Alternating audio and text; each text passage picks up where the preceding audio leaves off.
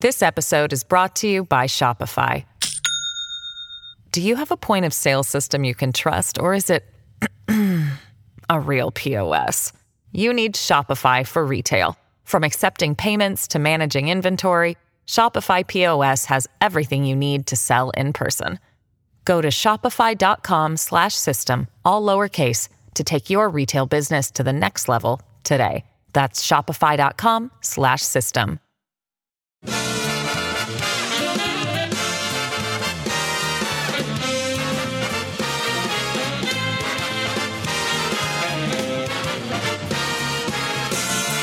Live from the city that never sleeps.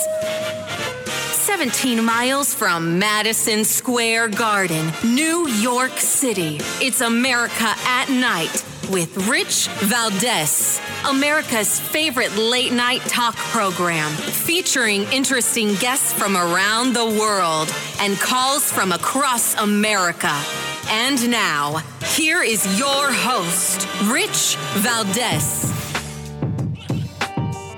Hi there, good evening, and what's up, America? I am Rich Valdez, Valdez with an S, at Rich Valdez on all of the social media. And welcome to the program. It's America's late night national town hall forum. You're welcome to join us 833 482 5337 833 Valdez. And uh, the Department of Justice has indicted the one of the whistleblowers who alleged that Biden received payments from a Chinese Communist Party affiliated individual. Yep, that's a story that's actually going on today. Now, you wouldn't think that that's actually a real story in America because you would presume that we would never do such a thing in America because somebody who's blowing the whistle saying, no, there's no way that you're doing X, Y, and Z, that somehow this person would be arrested so that they could not appear before Congress or testify. But you'd be wrong. you'd be hard pressed because that's actually what's going on.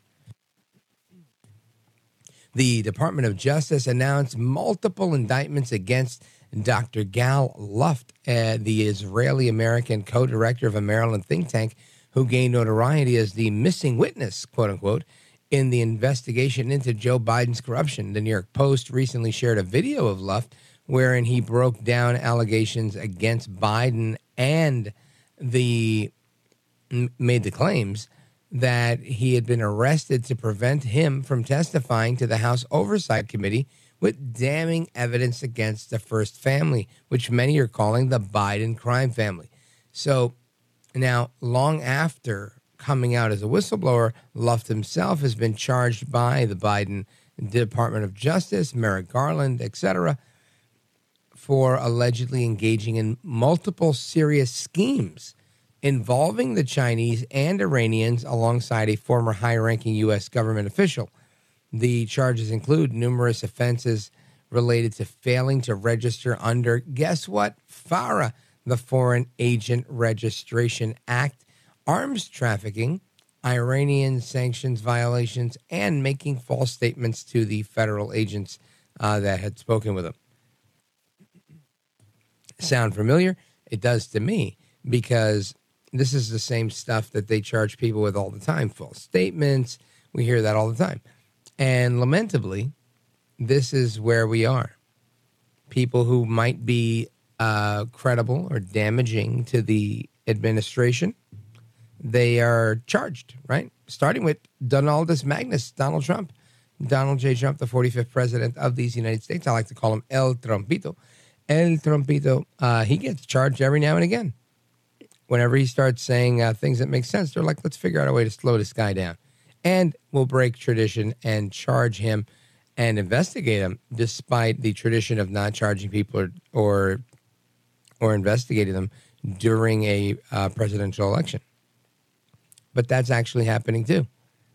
Now, back to Mr. Luft. He supposedly used his position as co director of the think tank to recruit and pay the aforementioned government official at the behest of the uh, Chinese bosses to publicly support certain policies with respect to China.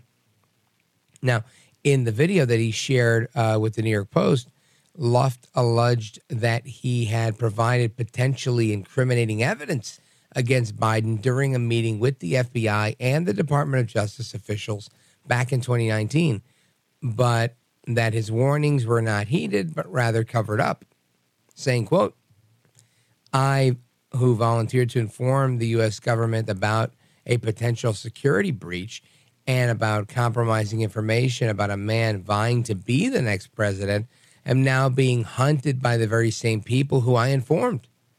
And I may have to live on the run for the rest of my life as a result, said Mr. Luft. I'm not a Republican. I'm not a Democrat. I have no political motive or agenda.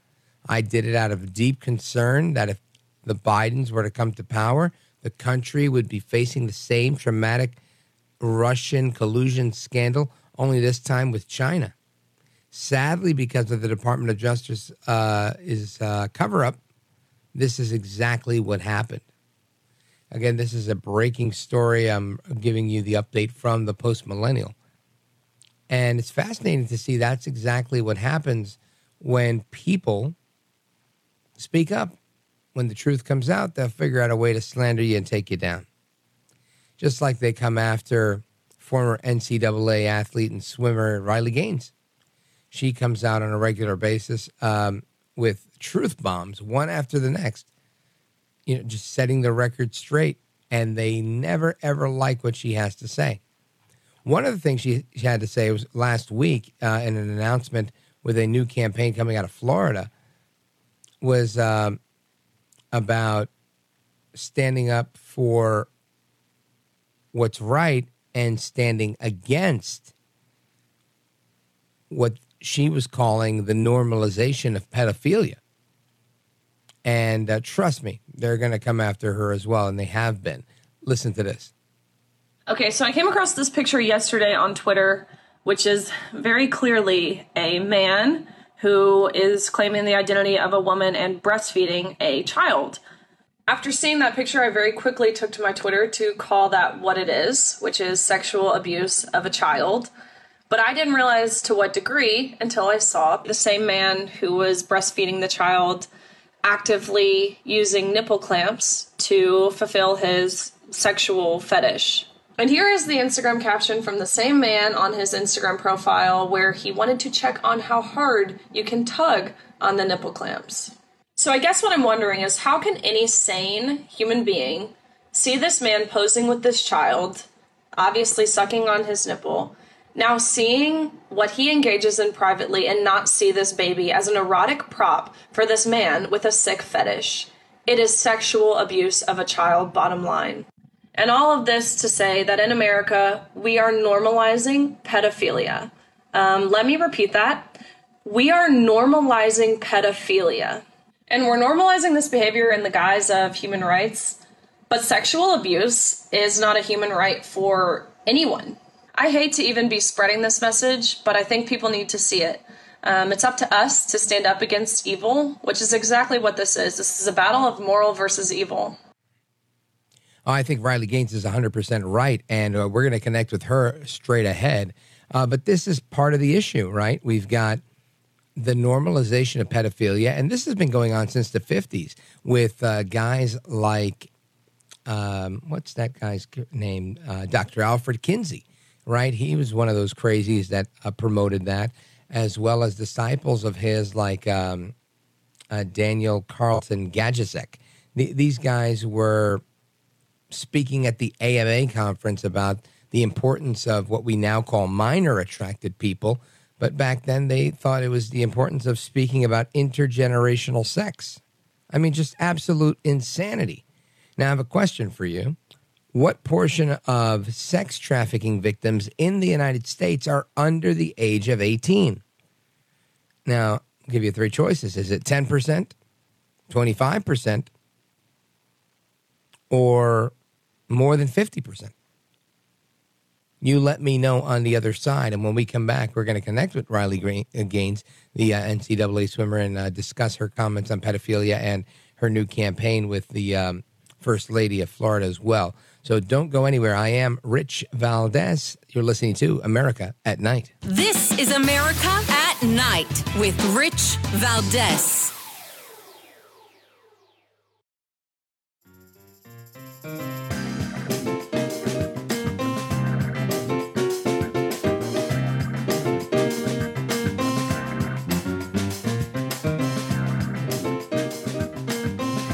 Well, thank you, Rich, and thank you for everything. I know you very well, and I have I listen, but I have a lot of people that listen, and they love your show, and I appreciate it very much. America at Night with Rich Valdez. All right, America, welcome back. Rich Valdez, our guest, Riley Gaines, former NCAA champion. And before I bring her on, I just wanted to uh, see if you guys got the answer to this, right? The question before the break was what portion of U.S. Um, sex trafficking victims are under the age of 18? Was it 10%, 25%, more than 50%? Ding, ding, ding. You are correct. The answer is 79%. While accurate and comprehensive data on sex trafficking is scarce due to the covert nature of these crimes, in 2011, a study of 460 U.S. sex trafficking victims found that 54% of them were under the age of 18. Another study found that a significant portion of uh, victims are 11 to 13 years old, Con- uh, contrary to a lot of what you'd hear in the news. That's exactly the case, and it goes right in line with what we heard uh, right before the break. That clip we uh, heard of Riley Gaines uh, discussing um, the normalization of pedophilia. And again, this is something we've talked about frequently on this program with, uh, like I said, weirdos like Daniel Carleton Gajdusek and um, and his mentor, Dr. Alfred Kinsey, who believed that intergenerational sex and sex amongst uh, you know children and, and other family members was was a good thing. These are just absolute insane people. Goes uh, way beyond boys in girls sports. Uh, but we're going to get to that and, and, the attack on just normalcy as well as women's sports with Riley Gaines. Riley Gaines, welcome to the program. Well, thank you so, so much for having me on. This is exciting.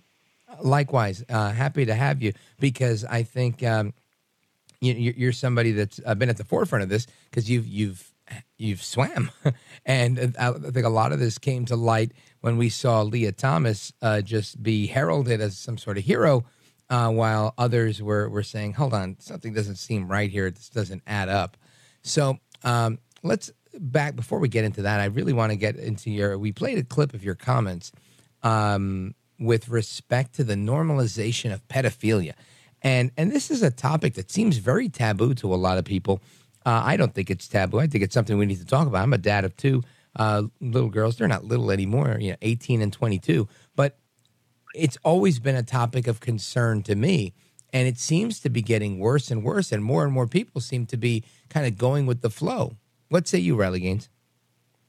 Yeah, I mean, you're exactly right. That's that's entirely what I think is happening. Is they're trying to reach this point of normalization of having men in women's locker rooms. Um, again, in my experience in competing against Lia Thomas, when we expressed our discomfort in that locker room inches away, changing inches away from someone who's exposing male genitalia. When we expressed our discomfort, our universities told us we were the ones who needed counseling. They told us we were the ones who were bigots and, should apologize for feeling this way because clearly Lia Thomas was a woman. Well, that's not what we had to see with our own eyes. Um, they want to discredit that innate, inherent feeling to cover yourself when someone with a male eyes walks into the place where you're undressing. Um, and it's not just the normalization of locker rooms and, what that looks like. Um, the video I think you played, I was responding to a male who was breastfeeding a child. Oh, excuse me. Um, I believe they've rephrased the term to chest feeding, according to the CDC. according to the CDC, that that seems to be the more gender inclusive word um, along with what they're calling female anatomy now. They're calling it a bonus hole, oh. which, as a woman, and these are in peer reviewed medical published journals, they're calling female anatomy a bonus hole. And it's cervix haver, it's uterus owner, it's menstruator, bleeder, birthing person. They won't say woman. And you have to ask yourself the question of why. And it's because they want to normalize this behavior, normalize these these new terms, normalize lying. That that's what it is. They want us to deny objective truth. That's absolutely insane to me. It, it really is. I mean, I, I can't imagine uh, that a bonus hole. I mean, it, it, just where do we come up with this stuff? Uh, I I don't know it, I guess what I'm saying is it amazes me that there are people that buy this and go, "Oh yeah, absolutely, that is so right." You know that that somebody actually goes along with this, but it seems to be that that's the, that's the case, right? People really are going along with this. Why do you think they're going along with it? I I can't imagine that it's because of anything legitimate, right? It's not because they really believe that, but more so because, I guess, of pressure. What what, what are your thoughts? Definitely, it, it's a pressure. And again, speaking from my own experience and, and competing against Lia Thomas and, changing in a locker room, look, every single one of us on that pool deck, we knew it was wrong, and we talked amongst ourselves about it. Um, and and all of the girls on that pool deck shared the same thoughts and, and feelings that I'm sharing with you now.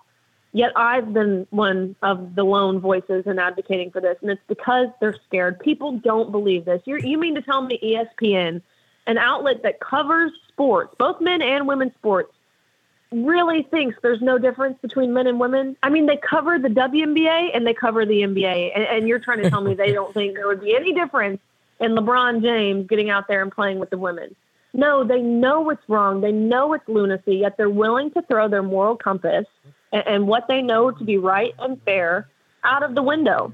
And it's incredibly disheartening. Um, it, it, should be really chilling for us as a country. And, and in regards to those pressures, um, they uh, again from my experience, they told us we would never get a job if we spoke out. They told us we would never get into grad school. We would lose our friends.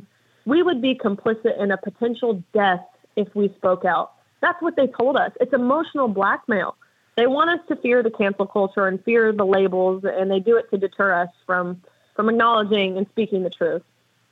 Well, you know, Riley Gaines. I mean, it's it seems to me that if you if you see a difference between LeBron James and Brittney Griner, then the problem's with you, right? The problem's not not with them as athletes, uh, because uh, apparently this is is the view that they have, where everything is is the same, everything's gender inclusive uh, until they decide to make their own delineation when they feel like it. You're entirely right. Um, they want to control how we think, what we say, how we feel. They want to control the narrative. And it's not just in sports, it's in corporate America, it's in the media, it's in academia. I mean, there are so many places where, where this um, controlling of thoughts really is plaguing the country, really the world. It, it's far beyond just America. Um, it's happening in prisons, it's happening in sororities, it's happening all over. It's affecting so many people. And the left loves to push the argument that it's not really happening, but that couldn't it couldn't be further from the truth. Now, Riley Gaines, we have about a minute to go, so we'll kind of start this and then um, finish it on the other side. But uh, you, you, mentioned that you're one of the lone voices, and, and, I think anybody listening to this program, and there's a lot of people listening coast to coast right now, uh, they've probably seen you on television and and sharing your story or read about um, your your commentary on this, or even seen you in Congress testifying. Uh, but I wonder why is it that you're the the lone voice oftentimes you know speaking out against this is it because you have a dose of courage that no one else has uh, or because people are just really cowing to this movement a little bit of both uh, what do you think the bottom line there is I think there's a few reasons, one of which people don't feel as if they're credible. They haven't been directly impacted yet. Well, let me tell you, we cannot wait until each and every person is directly impacted before we take a stand. If we wait until then, it's too late in America. We're done as a country. Um, so, my encouragement to everyone listening is be bold, be empowered, and know that it's liberating to say the truth. All right, folks, we're on with Riley Gaines. She's a former NCAA swimmer, and she's uh, very active right now, uh, standing up for women in women's sports. Go figure what a novel idea. We're going to continue with uh, Riley Gaines coming up right after this. Plus, your calls 833 4 Valdez, 833 482 5337. Don't go anywhere. We're just getting started. Rich Valdez, America at Night. This episode is brought to you by Shopify. Do you have a point of sale system you can trust, or is it a real POS? You need Shopify for retail. From accepting payments to managing inventory, Shopify POS has everything you need to sell in person. Go to shopify.com/system all lowercase to take your retail business to the next level today. That's shopify.com slash system. Are you into weird, spooky, and strange history? Horrifying History tells you about the side of history that people don't normally talk about. We tell the tales of haunted places, infamous true crimes, unsolved mysteries, the paranormal, and then we look to history to see where the truth actually lies. Want to get spooky with us? Horrifying History, part of the Bleav Network. Just search B L E A V on YouTube or wherever you listen.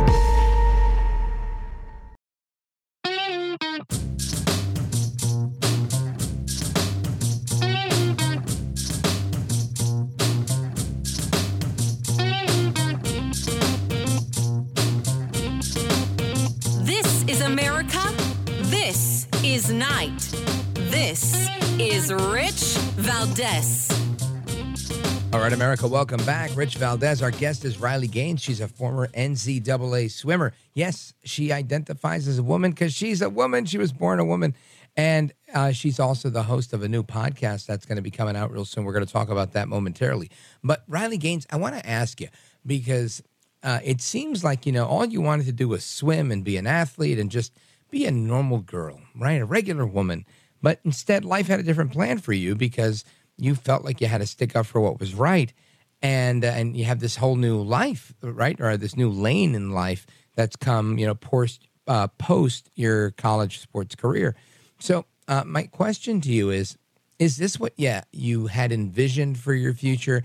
Uh, if not, what did you plan for yourself?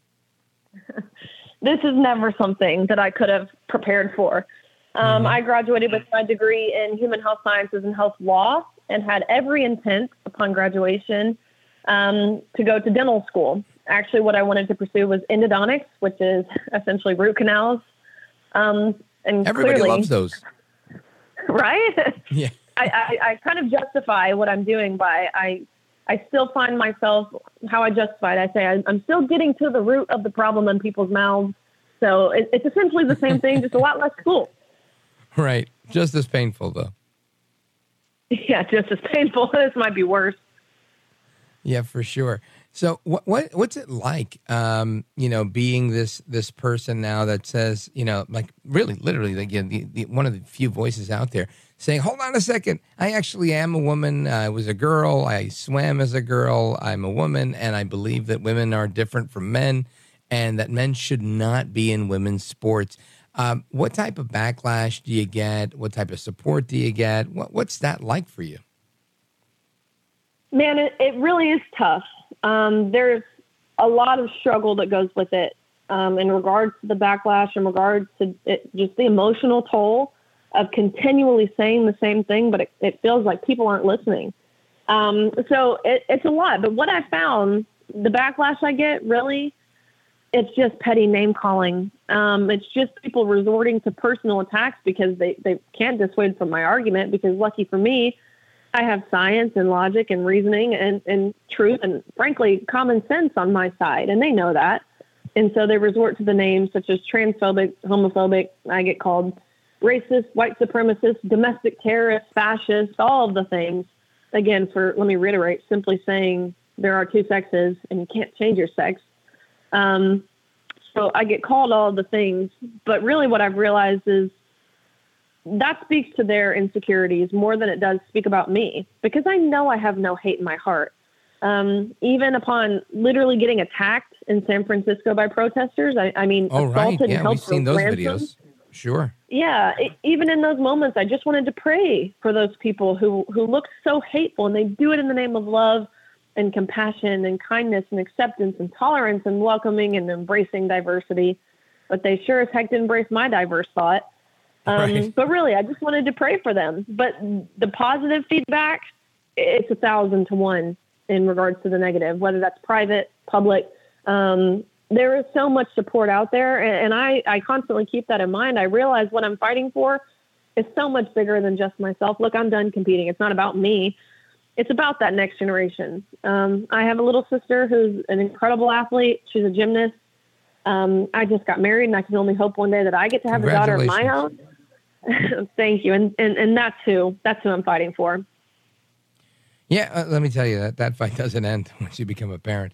Um, so I'm glad you started early. Folks, we're on with Riley Gaines, former NCAA swimmer. You've seen her testify before Congress saying crazy things like women are different from men and that men have a larger lung capacity and, and it's just not fair for them to compete against women. And uh, she's come under heavy fire for that. And you've got a new um, podcast uh, coming out with Outkick. Tell us about that. I do, yes. It's called Gaines for Girls. Um, the aim, the mission of the podcast is to simply spread awareness and ultimately spread the truth uh, surrounding the issue of, of fairness in women's sports and protecting that, but really the broader attack on women um, that transcends far beyond sports. And, another issue that I'm very passionate about is freedom of speech. Um, so we'll be talking about these with policy experts, with elite athletes, with medical professionals, um, and, and really just people who have been affected by the cultural issues that are seem to be plaguing America. Now, Riley Gaines, it seems like you know you're a young lady that you know went to school, was an athlete, decided to to to swim. You did your thing. You were good at it. Uh, you saw a problem. You spoke out about it. Some natural leadership there, and now you're this this national figure that's kind of like a leader and, and spokesperson for an issue that some people try to cover up and others are trying to champion. And you know, I, I can't help but think there's a, a big future for you somewhere, whether it's just in uh, in media or in in activism, uh, but maybe in in politics, public office, running for Congress. What are your thoughts on that? you know, it's interesting because I, I, I say I like policy, but I don't know about politics. That's right. a I've got to see firsthand. Um, it's a game, right? I mean, on both sides, it's about money, it's about votes, it's about personal advancement. Um, and to be one of the people involved in this to hopefully make a positive change, that sounds incredible. But but you have to wonder, you know, can one person do that to a system that that really is? There's a lot of flaws within our political system naturally. Um, I don't know, but but I am heavily involved in policy in advancing women's um, sports bills, advancing a new bill that I worked really closely with legislators on called the Women's Bill of Rights, which we got it passed in Kansas this year and my home state of Tennessee. And I'll be going to Oklahoma August 1st, where um, Governor Stitt will sign an executive order on the Women's Bill of Rights, which let me, this is a bill, I can't even believe this. It's a bill that, that defines the word woman. wow. So crazy we need a law to do that. Um, introduced it at the federal level um, with Diana Harshbarger and Debbie Lesko. So I, I am very involved in policy and really impact and making changes that would prevent this same thing that happened to me from happening to any young girl or woman, really anyone in general. And if people want to support the work you're doing, how do they follow you? How do they find you? Is there a website, a social media handle? Uh, how do people follow and keep up to speed with what's going on with Riley Gaines? Absolutely. My Twitter is Riley underscore Gaines underscore. I always try and post breaking stories.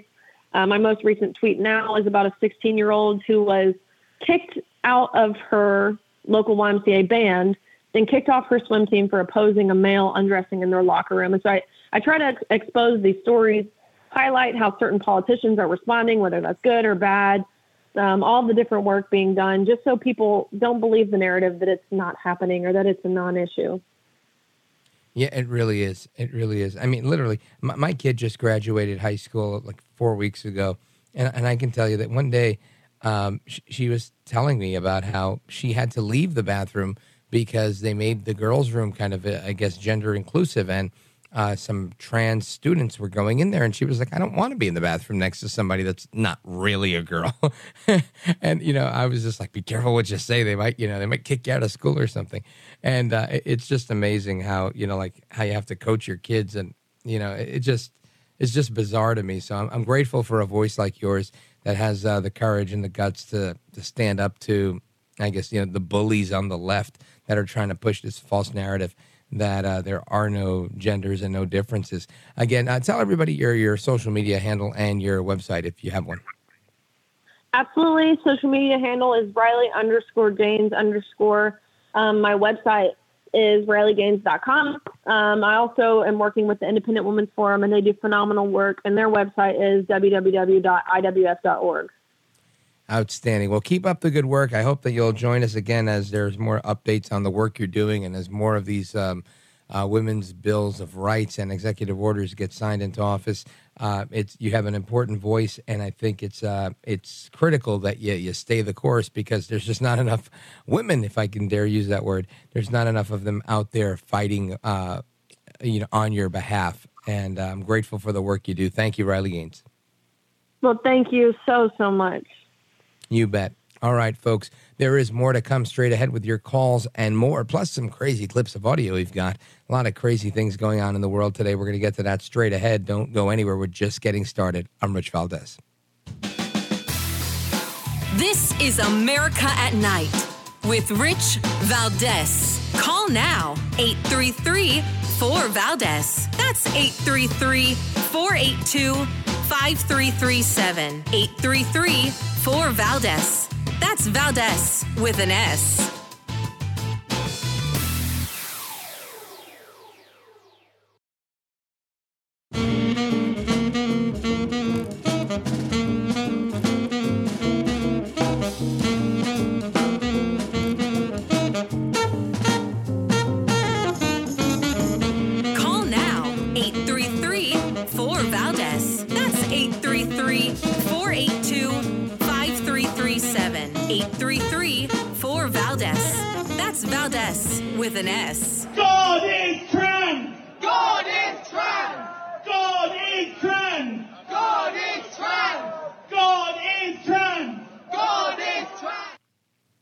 So that is a uh, chant. God is trans. God is trans. And they go on and on about that. That happened over the weekend at a pride march uh, in the United Kingdom held on the streets of London where they were chanting, God is trans. That's according to Sky News host Rita Panahi. And it, it just is fascinating to me that, you know, th- there are people that are like, hey, look, I don't care what you do as long as, you know, when is it that people uh, just um, wake up, right? And just realize that this is way more than the way they want to live their lives. When somebody wants to take to the streets and yell, God is trans, and again, I support your right to do that. You want to yell, God is trans, be my guest and yell, God is trans. But just don't be surprised when I take to the airwaves, and there are millions of listeners on hundreds of stations, and give you a piece of my mind and start taking calls from people on this exact issue because this to me is out of control. I don't walk around, um, you know, bringing up God in in their their transness, right? My my argument here is typically one of mental health.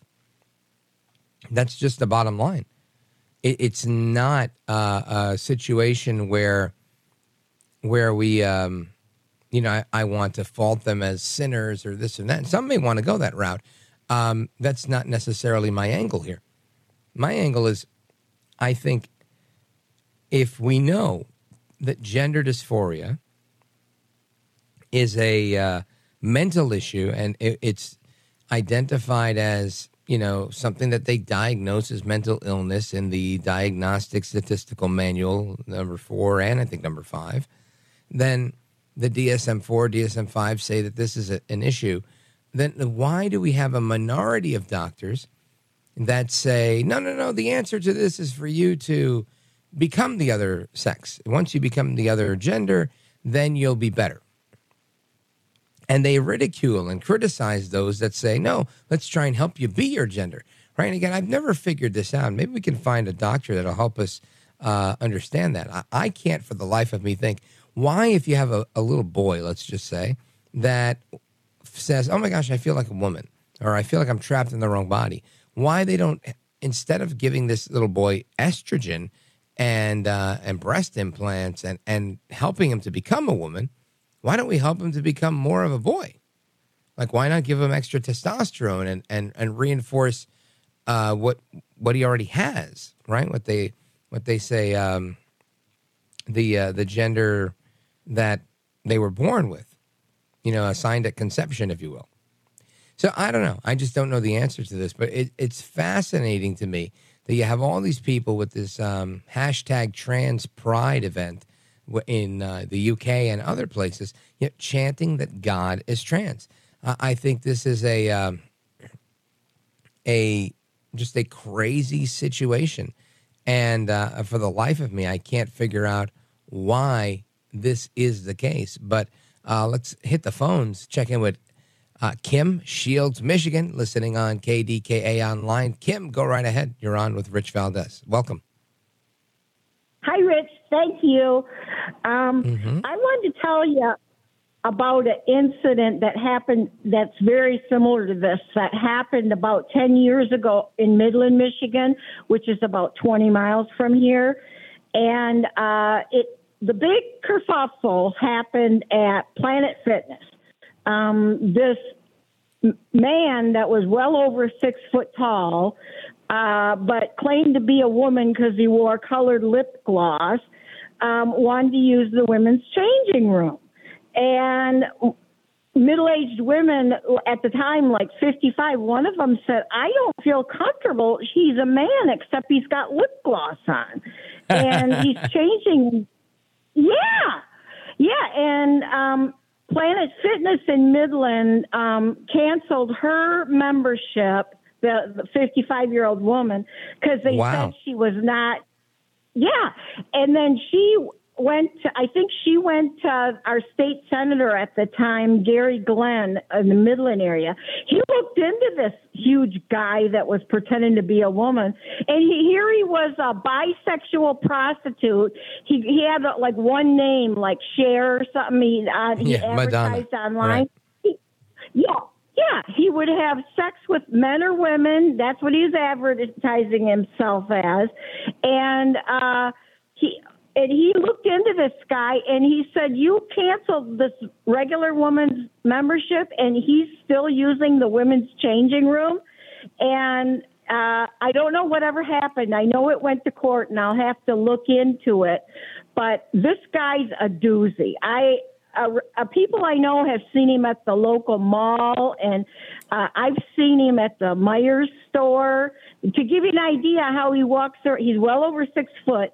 He was wearing like pantyhose and, and a bathing suit bottom, kind of like Oh, a brief, and and just really bizarre. And you just look at him and that I, I said that's the one. And the people that I know that saw him traipsing around the mall all the time they said he he smells like he's got a um a bottle of perfume on.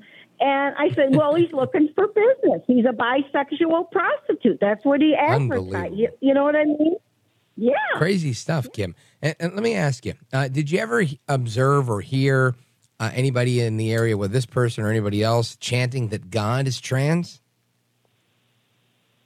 no no no Well, It seems like you Uh, I- lucked out then. Yeah, God is trans. Oh my. I, and you know what I mean. And then they, I heard this business about uh, on the nuts on the other side are saying that Jesus or or uh, had two fathers. The the you know, or Mhm. he had Joseph. Uh, Yeah, just- and they're just they're- trying to make it out to to fit their narrative.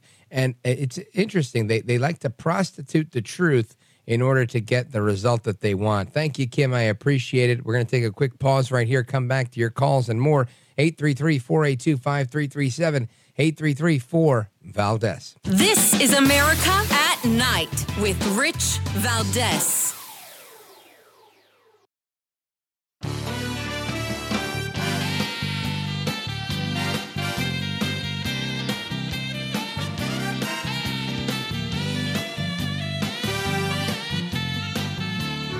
2023 is Rikkie!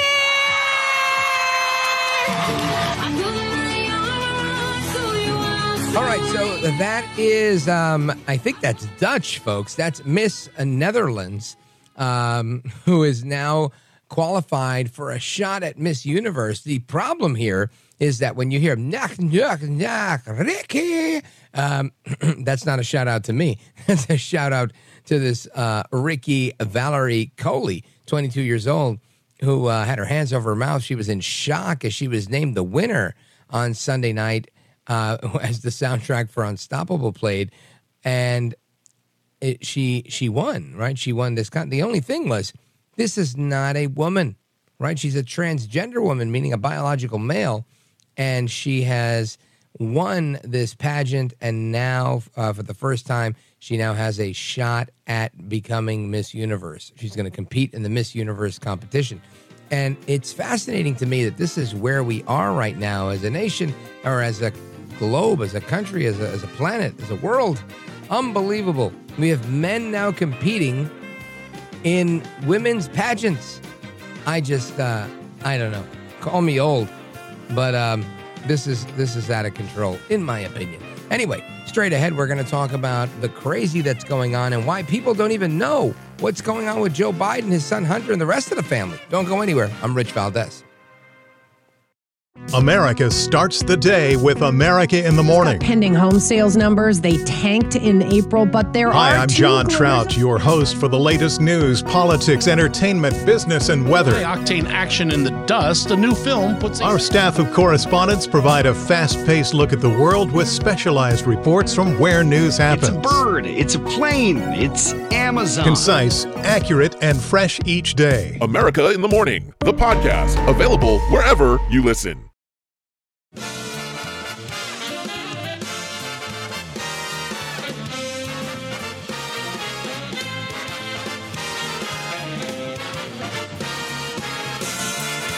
Live from the city that never sleeps.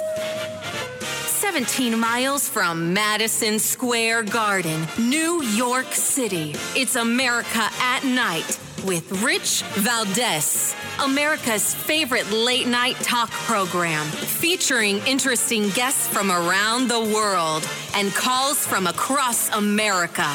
And now, here is your host, Rich Valdez. Hi there, good evening, and what's up, America? I am Rich Valdez, Valdez with an S, at Rich Valdez on all of the social media. Your liberty loving Latino amigo. Happy to be here with you Monday night. Uh, it's our late night national town hall conversation. Feel free to give us a call, join the conversation 833 482 5337 833 4 Valdez. And it's interesting how you, you look at some of these headlines, right? Listen, listen to just some of the headlines here. Obama era emails reveal Hunter's ties to nearly a dozen senior level administration aides. So that's good old Hunter Biden involved in malfeasance. Then you've got President Biden himself wobbling through the meeting with King Charles. And I remember uh, seeing a video of that earlier today where Biden was marching, uh, you know, or wobbling or striding or shuffling, uh, I don't know, two and a half feet ahead of King Charles as they're like walking and talking. And President Trump was widely criticized for walking ahead of the Queen when he met with the British head of state. And it's interesting how Biden now, you know, is walking ahead of the king and nobody says a word. Oh, that's why I'm here, right? I'm here to say lots of words because it's interesting that there's this evidence that continues to mount that the Democrats are losing faith uh, in Joe Biden, um, and yet we don't hear anything. We've got the Department of Justice now indicting the whistleblower who alleged that Biden received payments from a Chinese Communist Party affiliated individual.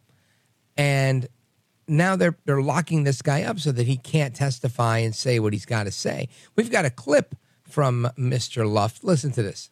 My ordeal goes back to uh, a fatal decision I made in March of 2019 to share with the US government my knowledge about the Biden family's relations with CEFC. As I said, it was in March of 2019 in a two day uh, session at the US Embassy in Brussels. I insisted that the meeting take place in March because at the time there were rumors that Joe Biden was planning to run for president. I saw it as my civic duty to alert the government beforehand and give it enough time to probe the issue. I want to be clear. I'm not a Republican. I'm not a Democrat. I have no political motive or agenda. I did it out of deep concern that if the Bidens were to come to power, the country would be facing the same traumatic Russia collusion scandal, only this time with China. Sadly, because of the DOJ's uh, cover up, this is exactly what happened. Now, that's Dr. Gal Luft. He's an Israeli American. He's co director of a think, a think tank out of Maryland. And he's been known as the missing witness, quote unquote, uh, in the investigation into Joe Biden's corruption. The New York Post recently shared that video that you just heard the audio of, where he broke down the various allegations he's making against Biden. And he claims that he was arrested to prevent him from testifying in front of the House Oversight Committee and getting this stuff on the record uh, because the evidence is so damning. Now, what do we call that? What do we call it? We call it election interference. The Media Research Center, great organization, Curtis Houck, Brent Bozell, many others, uh, a poll that they just put out finds that most CNN and MSNBC viewers don't even know about Biden's corruption or scandals and all of this negative news that's coming out of the administration because, well, 50% of MSNBC and CNN's viewers aren't even aware of what's going on. They're not even hearing about this stuff. So, to get to the bottom of that, I want to connect with Curtis Houck from the MRC to help us understand what's going on. Curtis, welcome. Hey, good evening, Rich. Good to be with you.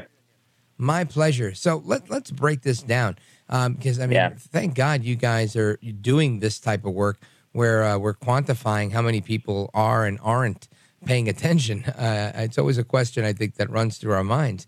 But let, us take this step by step here because clearly they're they're tacitly complicit in interfering in the election by not giving you the facts right? I could do an opinion show but even when i give you my opinion i play a clip of what the democrats are saying and and and what you know the other side feels before i give my opinion.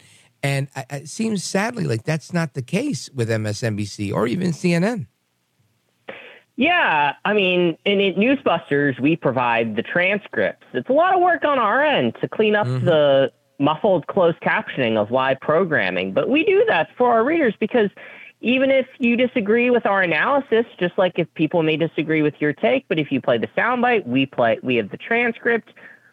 You can form your own opinion. And and we kind of view this poll, at least I do, as a follow up to our poll after the 2020 election, which a lot of listeners may recall, where we mm-hmm. found that 82% of Biden voters were unaware of either a Trump success or a Biden scandal. And if they had known about either one of them, 17% of swing state Biden voters would have left Joe Biden. So we kind of, this poll, we come to it and we, you know, we know that CNN and MSNBC folks are kind of, they're in their silos. They lecture us about being in information silos, but you know, you look at the things we polled and we found that yeah, actually no, you're the ones that are in information silos compared to those that watch Fox News and Newsmax. You mentioned 50% didn't know about the whistleblower alleging preferential treatment. Another one that we found was the House Oversight Committee and others have found that about $10 million has gone from foreign nationals to bank accounts of the Biden family. Only 41% of CNN MSNBC viewers knew that, compared to 64% on conservative cable news. Wow. Um, yeah, and so you're talking like Newsmax, Fox, and others. Mm-hmm. Yeah, we're talking about that. And you know, 35 only 35 percent of CNN MSNBC viewers knew that there have been no sanctions for Russian oligarchs with ties to Hunter Biden, and that's 53 versus 53 percent for Fox and Newsmax. So whether it's just the general baseline about the FBI whistleblower or kind of some of the more minor tangential points, such as sanctions to Russian oligarchs, the, the disparity is huge. It's anywhere between 16 and 26 percent when it comes to Biden family scandals. We can talk about some of the other issues too, but because we looked at all kinds of other issues as well. Um, where well, before we get into those, I want to remind everybody who you are and how they could find you. Then we'll take a pause and we'll come back and we'll look at the other issues because I think this is great work that you're doing. Folks, we're on with Curtis Houck. He's with the Media Research Center, and uh, we're looking at a poll that they just put out where uh, it, it found you know there was 50% of MSNBC and CNN viewers that weren't aware of some of the key issues involving the Bidens. And and it gets worse. There's a lot more that they've they've taken a look at depending on the issue gap. Uh, you've got two groups that average 23.5% uh, on what the actual factual information was uh, between the viewers of these various uh, cable networks. So we're going to get into that and, and everything else that they uh, measured in this poll with Curtis Houck from the Media Research Center, MRC.org. Don't go anywhere. I am Rich Valdez. This is America at Night with Rich Valdez.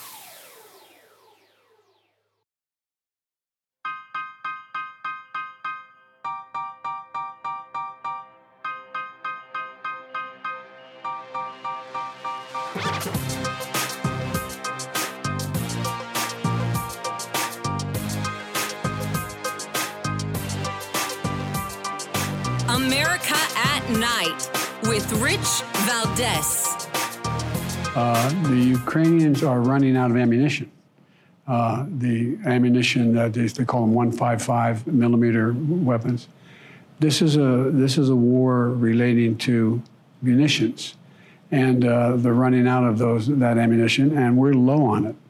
And so what I finally did, took the recommendation of the Defense Department to not permanently, but to allow for in this transition period where we have more 155 weapons, these shells for the Ukrainians, to provide them with a something that has a very low dud rate. It's about one, I think it's 150, which is the least likely to be blowing. And it's not used in civilian areas.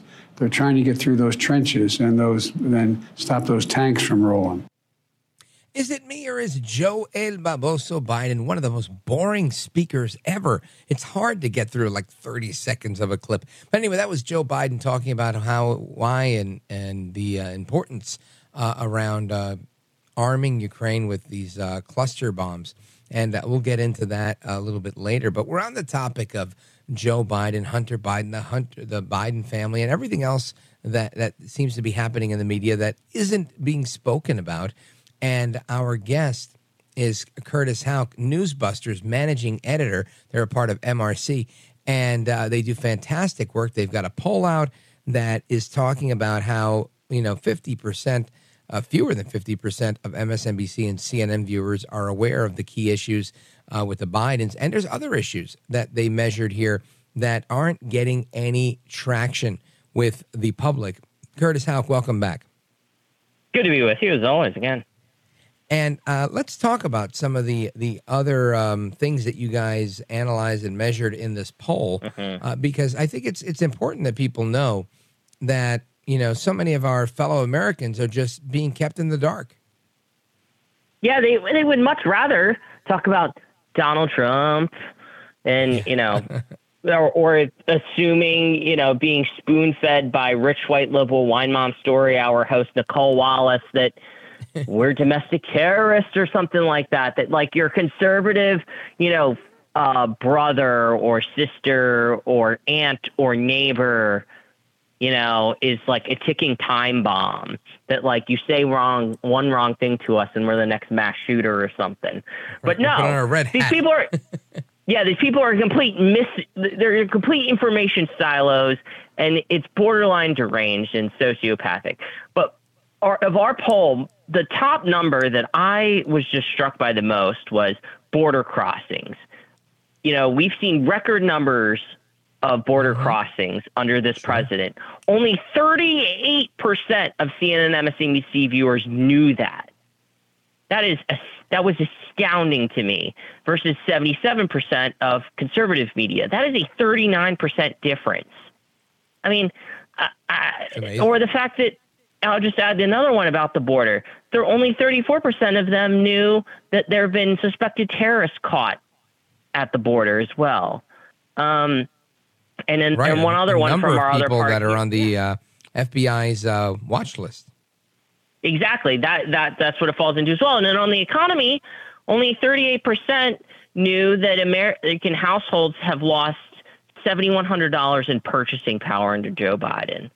Versus 61% in conservative media. See, that I mean, it goes amazes me, really, Curtis. You know why? Because I feel like it, not only should you know that, uh, just do something, right? Go buy something. Go buy a burger. Go buy a car. Go buy anything, and you're going to see what kind of purchasing power you've lost because it's so evident. But yet they don't acknowledge that.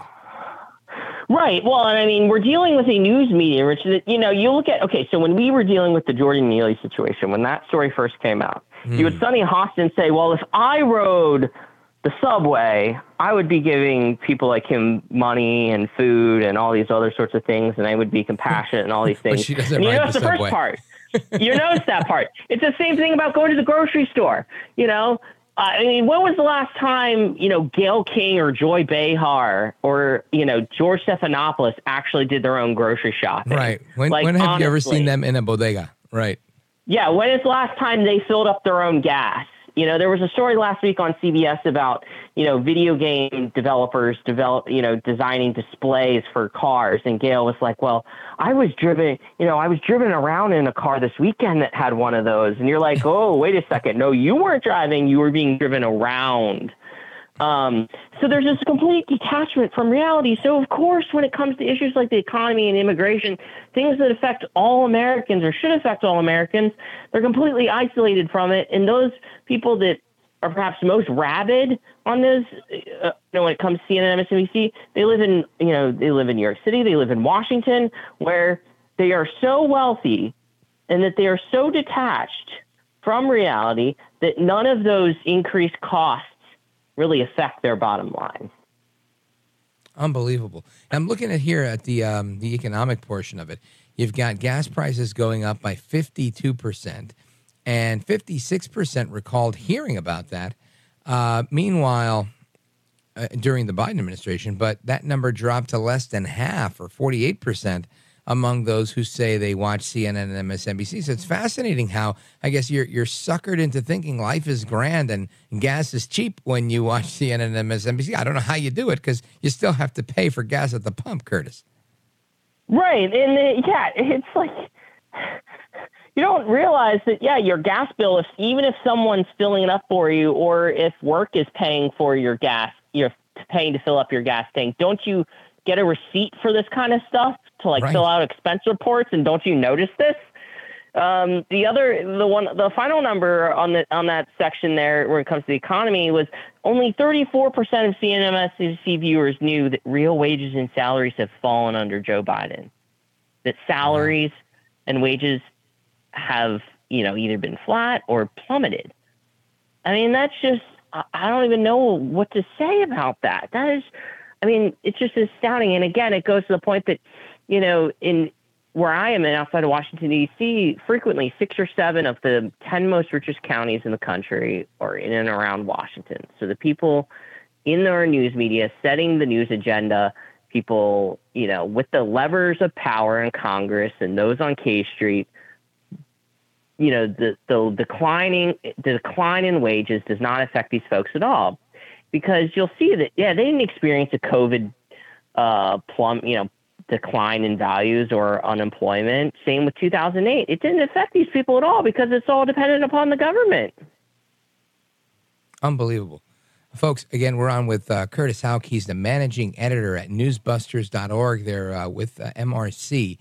And we're, we're discussing just the absolute craziness that is uh, going on in our media today. And, and I love to see it quantified because, you know, you, I talk about this stuff just from anecdotal positions, saying, you know, you know, I don't see this here, I don't see this there. And but it's great to see when there's numbers attached to it. But it's also eye opening. It's pretty sad to see that there's so many Americans uh, that don't know what's going on. But I guess if we want to look at the glasses half full, we, we can say that, you know, those that are watching uh, Newsmax TV and Fox News, uh, most of them, nearly three and four, 73%, recalled hearing at least about the economic news. And, and I guess that's a good thing. Now, Curtis, let everybody know if they want to take a look at this poll, um, where do they go? How do they follow the work that you guys are doing? Yeah, we're at newsbusters.org and we're at like Newsbusters on Twitter. We're at the Media Research Center on, I believe, Instagram. Um, we have all kinds of stories talking about the Biden scandals, um, the war in Ukraine. Um, we have a big study about KJP. How many questions does she actually answer We've quantified that as well. Spoiler alert, only 2% about Biden scandals. So we have all kinds of stories uh, over at Newsbusters. We even uh, my story today was about Fang Fang. Um, so Fang Fang Bang Bang was my headline. So you pick the issue. We'll have it uh, broken down about how the media is covering it or not covering it. You guys do excellent work. Uh, I want to encourage everybody to check out mrc.org, newsbusters.org, uh, and all the other divisions they have. They have a Latino division where they're, they're, they're covering stuff in Spanish. It's excellent work that they do. Curtis Houck, thank you for being here, sir. Thanks, Rich. You bet. Folks, more to come straight ahead. We're going to continue our conversation. Uh, we're going to get into a little bit of what's going on with living your life healthy, and we're going to talk with a veteran from the military who's going to bring us up to speed. Don't go anywhere. I'm Rich Valdez.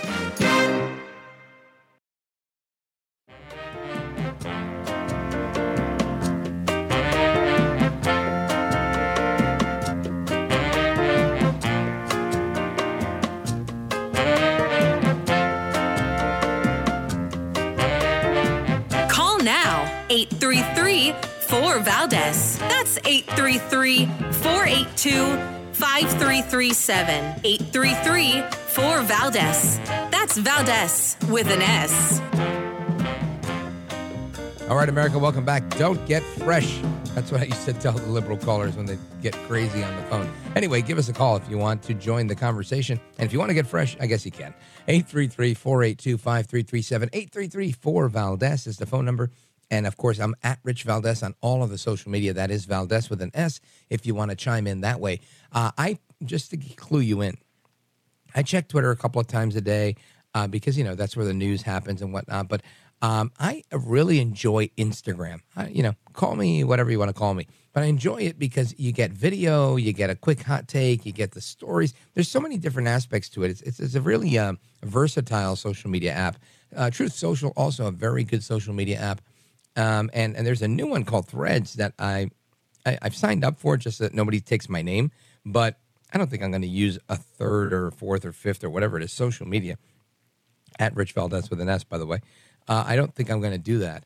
But I um, I was scrolling through social media earlier today, and I saw some clips of Dana White, the UFC uh, president, and uh, of UFC, of course, being the mixed martial arts league uh, called the Ultimate Fighting Championship, and he was um, shaking hands with former President Trump uh, who I like to call Donaldus Magnus El Trumpito, the 45th president of these United States.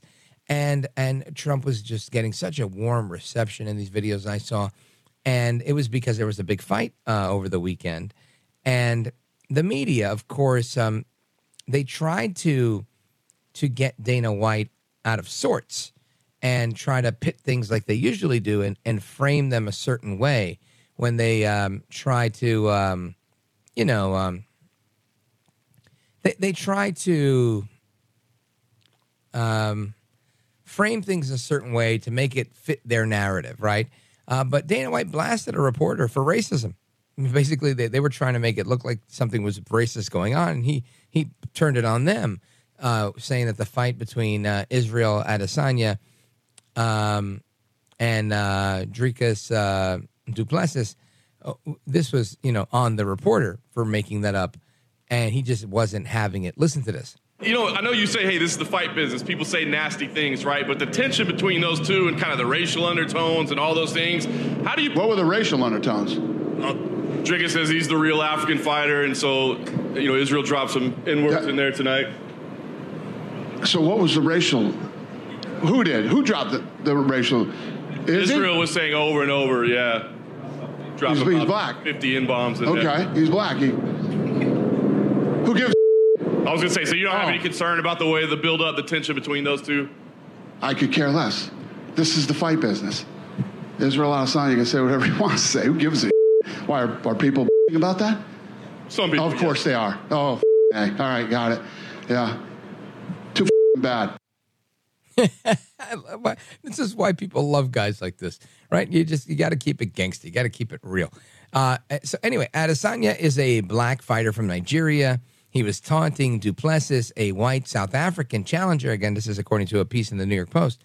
After um, the uh, second round TKO and um, you know, saying some some very um, very very things. You know, like saying "Let's go, my N word." What's up, B word? Let's go, N word. Uh, mocking uh, Adesanya. Yeah, my African brother. I'm African, but I'm no brother of yours. Duplessis report retorted to him. Uh, so there was a back and forth, and and what, what I love about the the back and forth with Dana White and the reporter is the reporter was like, well, there's a lot of racial undertones here. Uh, and Dana White quite aptly put out, uh, pointed out this was not racial undertones in any way. This was nothing more than the hype that people uh, discuss in you know with with any sporting event, and that the, the black fighter was using the N word, which many black Americans and black uh, uh, other people, right, from other parts of the world, um, frequently use in their vernacular. And, and I mean, to be very frank, right, really, my dad's nickname was Negro because uh, he was the darkest of his 12 siblings. And this had nothing to do with race or colorism or anything else. He just happened to be the darker, uh, you know, complexioned uh, sibling. And so they, he was known as El Negro to his uh, 12 brothers and sisters. And, and, you know, it just, a reporter like that would come and be like, you know, so what were the racial undertones like with your dad and his 12 brothers and sisters? What was that like? And, you know, and I would have to probably take a similar position and laugh at this guy if they did something like that. Uh, lamentably, that's just not how it is in, in real life. People, you know, just because you have a black guy fighting a white guy or two guys that are from the continent of Africa uh, that are going at it. And it was more probably a rivalry about that than anything else, where they, they try to make it a, uh, to seem like it's about something else, but it's not. It you know just it point blank is not uh, the case, and and I just think it's it's so interesting that that we're in a a time in history where this is the goal of those that are in media. This is the goal of you know people feel like they're going to sell more of whatever you know more clicks more clickbait more more clicks on your headline more views on your video if you have a more provocative headline and i'm sure that's true. Uh, but ultimately i think you know there's guys like dana white that say you know what? While you guys sit there and hype up the fight as black versus white you know the the, the, the new um, civil rights war it, it's it's really about a fight right? And of course, if you want to add a little rivalry to it, just you know, for the sake of promo, you can do that. But ultimately, it, it's about the substance of it, right? It, it, it, really is. It's like when I when I make a big deal about Kamala Harris and I call Kamala Harris, right? Uh, yeah, of course, I'm using a little satire, a little ridicule there. But ultimately, it's not just about making fun of her, calling him Joe El Baboso Biden. Those are minuscule things. It's really about how badly they do their job in comparison to what we would expect, right? So I think that that's um, what what makes it funny, and and you get to laugh at it, but still look at the real meat and potatoes, the actual issue that we're facing. And here, the issue we're facing was the athleticism of one uh, competitor versus the other, irrespective of whether one is white versus the other who might be black. That's just stupid. It really is. I mean, and I get it. Look, I get it. You know, I, I've been to fights where there's a, a Puerto Rican boxer, and you know, and that's a part of it. People go because you know they're like, oh, look, that's the guy that reps, you know, our, uh, you know, our, our ancestral homeland, our roots. Okay, great, but it's not about the Puerto Rican guy versus the Mexican guy or any other guy. It's just they're repping where they come from or their ancestral uh, roots, and and it's really about one's superior athleticism versus the other. And and it's just again, it's just it's sad uh, how the media tries to take that uh, to a different level. So we'll continue uh, as we come back. I'm going to give you the phone number again 833 482 5337 833 4 Valdez. Your calls and more straight ahead. This is America at Night with Rich Valdez. Call now 833 4 Valdez. That's 833 482 5337. 833 4 Valdez. That's Valdez with an S.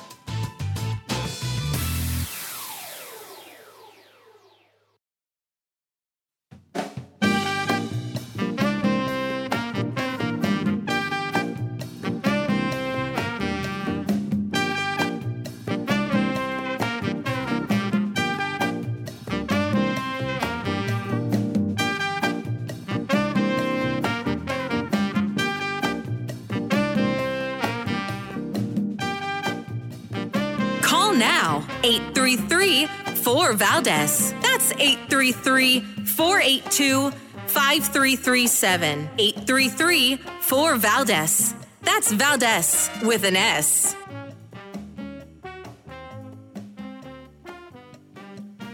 All right, America, welcome back. 8334 Valdez is the number.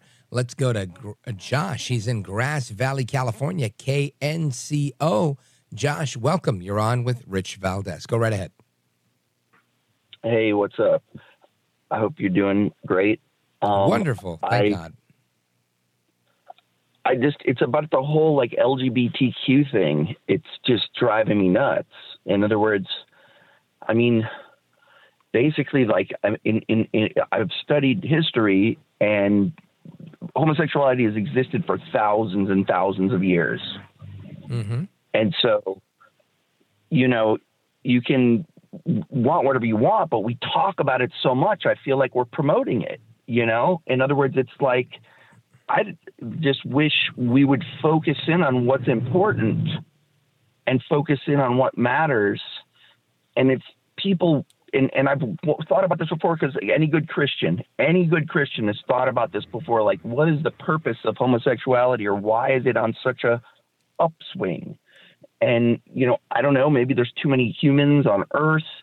You know, a man and a man can't make a baby together. I don't judge. I try to come from like a Jesus background.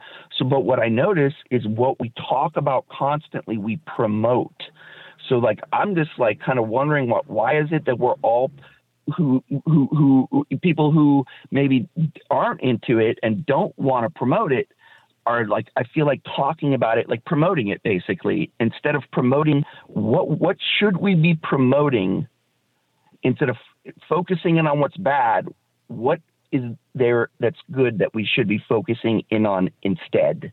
Well, how would you answer that? What What's good that you would like to focus on? Well, permaculture, you know, I mean, like tell us about natural. Well, it's a, theory that was created by Bill Mollison and another man um, not that long ago. I think he may have passed, and it's just a way of you know that we should be managing the environment so that we can all live together with plants and animals and and have food and not have to like be slaves to some you know artificial intelligence that's destined to come which is obvious that's what we're heading towards but why not just slow it down and just have a more mellow gentle lifestyle loving each other jesus based christian based heart based why not? Why all of this push towards artificial intelligence trying to go to mars transhumanism you know why? Why not let's slow down and make peace on earth Well, I mean, I think there's a, a couple of reasons for for that stuff.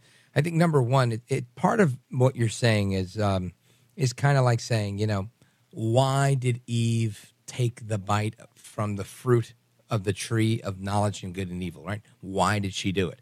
Uh, why do we have murder? Why do we have child molesters? Why do we have people that steal? All right. Why is there evil that exists in the world? Because there is. Right. There, there there's is evil in the world, and it is a thing. And I mean, we could be an ostrich and bury our heads in the sand and say, well, you know, while there's a ton of evil in the world, we're not going to talk about any of it. And we're going to talk about all the wonderful things like uh, the panda bear at the uh, San Diego Zoo that just had whatever, you know, its fifth baby. Uh, and we could do that. I mean, A, I just don't know how much of that people want to know and how, how much of that they feel is super important to their daily lives. Um, you know, it's nice to have a feel good story every now and again, but I think people want to know what they're missing out on. And many times it's those uh, interesting clips like the one we played earlier, where people are taking to the streets in London shouting, God is trans. You know, I wasn't shouting God is trans, they were. So, you know, as much as I don't want to promote that, uh, I think it's important as a commentator, I have to give commentary on things that happen. To me, that's a, a newsworthy item where we've got to say, hey, you know, let's talk about this God is trans stuff. You know, or when you have somebody that's wearing one of those um, one piece bathing suits from Target that have the um, extra cutout for, for the male genitalia. and they're you know purporting to be a female or identifying as a female, and they want to swim against Riley Gaines. Well, again, I, I think Riley Gaines is going to talk about the guy that's saying he's a girl that wants to swim against her, as opposed to you know what you talked about with with you know a sustainable farming and and this Jesus culture, which I think is fantastic. Uh, so I think that that part of the answer is it's just you know people want uh, to to have an entertaining and informative conversation and headline and and and some of those topics do fit that mold and I think others don't. Um, and that's probably the best way that I could square it. But uh, interesting, uh, good point, and I appreciate the call, Josh from Grass Valley, California, KNCO. Big shout out to everybody in California. California love. Anyway, we're coming right back. Uh, we're going to continue with uh, your calls and more. Don't go anywhere. This is America at Night with Rich Valdez.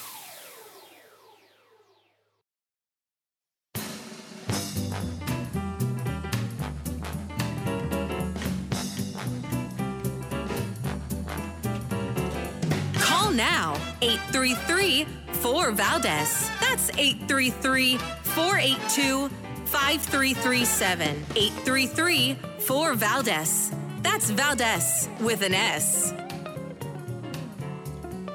All right, America, welcome back. We're going to continue with your calls and more. Let us see. Where do we go from here? We go to Michael in Cornwall, Canada. W E Z F. Michael, go right ahead. You're on with Rich Valdez. Hi, uh, thanks for putting me on the air so fast. Uh, so Well, we uh, love the Canadians. Go right ahead. Uh, so, in regards to, first of all, if you look in nature, uh, how can I say this politely? Monkeys don't, male monkeys don't F uh, other male monkeys. Why not? Uh, in nature. Well, Why aren't the male monkeys effing one another? because Because it's unnatural. a natural thing to do. Okay, Right, and you so can't make more monkeys that way. Well, that's. I didn't think about that, Rich. Uh, thanks for pointing that out to me. There'd be no more monkeys, in right? regard- if that were the case. Well, we all descend from monkeys, right? So anyway, so uh, the other thing too is your in in regards to your reason why the whole trans thing.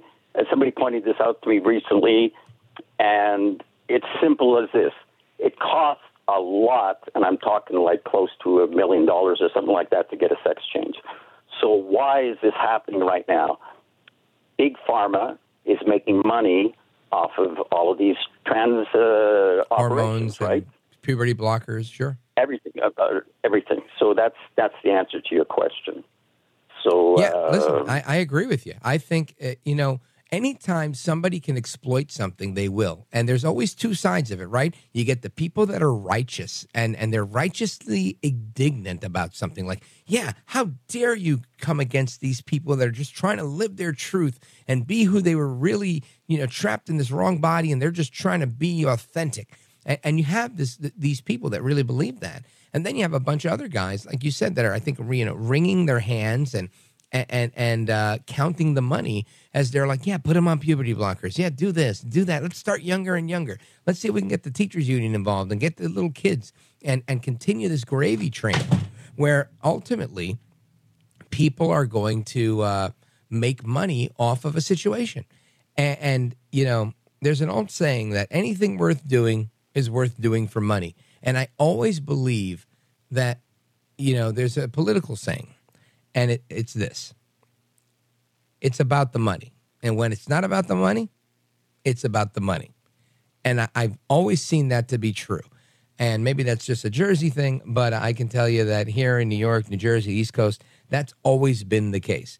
It's, it's rarely ever about ideology. It's always about the money. And when it's not about the money it's about the money michael. Yeah.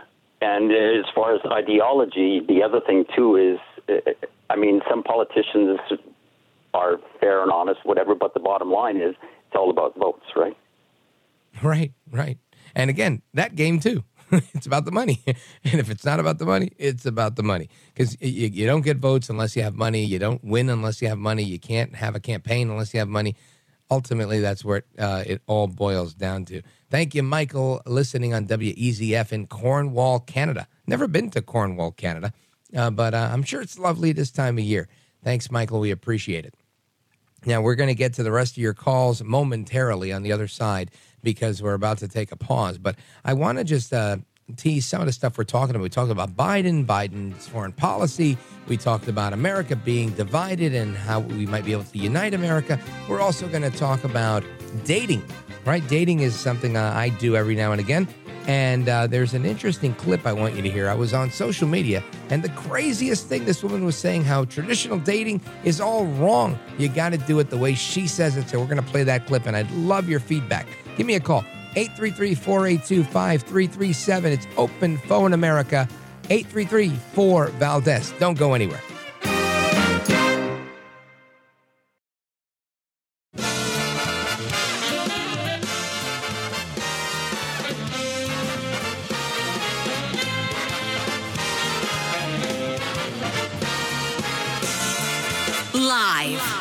The city that never sleeps. 17 miles from Madison Square Garden, New York City. It's America at Night with Rich Valdez, America's favorite late night talk program, featuring interesting guests from around the world and calls from across America. And now, here is your host, Rich Valdez. Hi there, good evening, and what's up, America? I am Rich Valdez, Valdez with an S, your liberty loving Latino amigo. Happy to be with you this Monday evening. And our telephone number, if you want to join our late night national town hall conversation, pull up a chair. It's like a big round table where we discuss everything that happened during the day, and we do it live at night with all of you. 833 482 5337 833 4 Valdez. Now, let's. um let's talk about a couple of things, right? Let's first go over some of the headlines here because there was a lot of uh, news today uh, with Biden and with um, you name it. It was um, a, a, busy, a busy news day. One of the one of the busy um, stories I want to jump into uh, was a woman who um, was caught on video berating a Hispanic family at a pool in Colorado. And now she's saying, look, look, look, listen, listen. Even though you heard me say all these things and it was, uh, you know, expletive uh, laden uh, tirade, it was, and racially charged at that. This wasn't racist per se. Again, maybe it was, maybe it wasn't. I don't know. Listen, I, I'm a kid that, uh, you know, a man now, that grew up in Brooklyn where using race for description was incredibly common. I mean, uh, and this in my generation, we just started to not do that as much. You know, it's more like you'd go, Jack, Jack wearing the yellow shirt, you know. But the generation just before me, you know, uh, literally my brothers and, and everybody in that age, you know, it's like 50 years old now. Um, they, they literally was like, Tommy, yeah, black Tommy, Jewish Tommy, Greek Tommy. Which Tommy are you talking about? Like everything was based on race. Where'd you go? I was on Flatbush Avenue. On the Haitian side, like it, everything was was. That's just how the neighborhood was. That's how people were. Everybody did it. Not just one race. Every race. Everybody's. Oh, you're going to the Spanish neighborhood. Oh, you're with the Puerto Ricans. Oh, you're over there. Yeah, just that's how it was. You know, if you went to Brighton Beach, oh, it's the Russians, which are now Ukrainians. But that was the um, the gist and nobody, nobody, not a single, you know, group, in large part, you know, I'm sure there might have been some naysayers in within those groups, but uh, nobody took offense to to any uh, of of that type of comment because it wasn't a, it wasn't offensive, in my opinion, and it wasn't meant to be offensive. It was just really racial descriptors because so many neighborhoods were race based, if you will. You know, and there were many mixed neighborhoods too, but there were areas that were predominantly one uh, race versus another race, and and that's how you knew what part of town you were in. And I think things were fine, you know, other than other than the Crown Heights riots. And again, that was not necessarily race. That was just it ended up becoming a big racial riot because of the um, the the person hit a, a child um, with their car and that that became a thing and then it broke out into like you know, the, the, the Jews and and I think it was the Haitians uh, going at it just uh, outside of Flatbush. And again, that was the Crown Heights riots back in the '90s. But it wasn't really about race. It was about you know the death of a child, and uh, it just happened to be that one neighborhood versus the other neighborhood, and he, everybody had each other's back, and they all happened to be you know um, either Jewish or Haitian, and, and that's how that worked out. Uh, but um, my point in all of that is that's what it was like for me as a kid growing up in New York. But you know, when you hear about these these videos or you listen to the audio of a woman who launches into this racially charged uh, rant against a Hispanic family um, because of their race or because of their background, then it, it's um, it's something else. And again, maybe maybe that wasn't the case, but it, it definitely seems that way given the amount of bleeps that we had to do. And this isn't like one of those funny late shows where we unnecessarily bleep things, right? Like if you say your middle name, let's say your middle name's Jack, and they go, "Hi, my name is Rich Bleep Valdez." You know, it's like I didn't curse; it just said Jack. but uh, that whole unnecessary censorship stuff. This isn't that. This is uh, actual censorship. Uh, listen to this. You have a thought? Two people. You have a Mexican party in the pool. Trash. Oh yeah, you want you, you can't do that. You can't just record me. No. No. Along here. I'm so sorry. I'm so Oh, you guys are such Yep, losers. I'm so Go back down to Denver. Please, I don't. I live here. All right. So that is Blair Featherman. She's 49 years old, and she told the Daily Mail that she's not racist and that the clip that was posted on TikTok and has now become viral of her in her bikini saying they're having a Mexican party and, you know, going ahead and cursing them out, uh, calling them trash was, uh, and low class was not racial. and uh, I guess, you know, you know, maybe she was from Brooklyn. That's actually an insult to all of my uh, my fellow Brooklynites. No, no, no. Uh, I I mean, I, I'm I'm I'm trying to give the benefit of the doubt, but it seems like you know um, she was not a, a fan of the Mexicans. And um, again, if you don't like something somebody does, call out what they did. Don't call them out for their race. You know, how would she like it? They turned around and said, "Oh, you know, it's because you're a stupid white lady." She's not doing that because she's white. She's doing it because she's stupid, right? And that that's the key word emphasis is on stupid. But anyway, Featherman was filmed calling the family trash and low class for having a pool party on the 4th of July and it, you know saying that there are things that she needed to say but the video doesn't show all of it and it's taken out of context. Again, uh, I think if you're you start calling people saying you're having a Mexican party, you know, just imagine if they turned and said, "Listen, lady, you're having a white party." I think that'd be racist, right? Uh, who, who does that stuff? So anyway, um, that that's that, and I think it's it's crazy. It's crazy that that's where we are as uh, as society. People just uh, so hyper focused on race. Anyway, uh, let us um, go to the calls straight ahead. I actually want to go to them now, but we have we have well, let's do it now. We've got Frank in Akron, Ohio. He's on WNIR, great station, by the way. Uh, Frank, go right ahead. You're on with Rich Valdez. Thanks, Rich. You're a class act. okay. Thank Love you.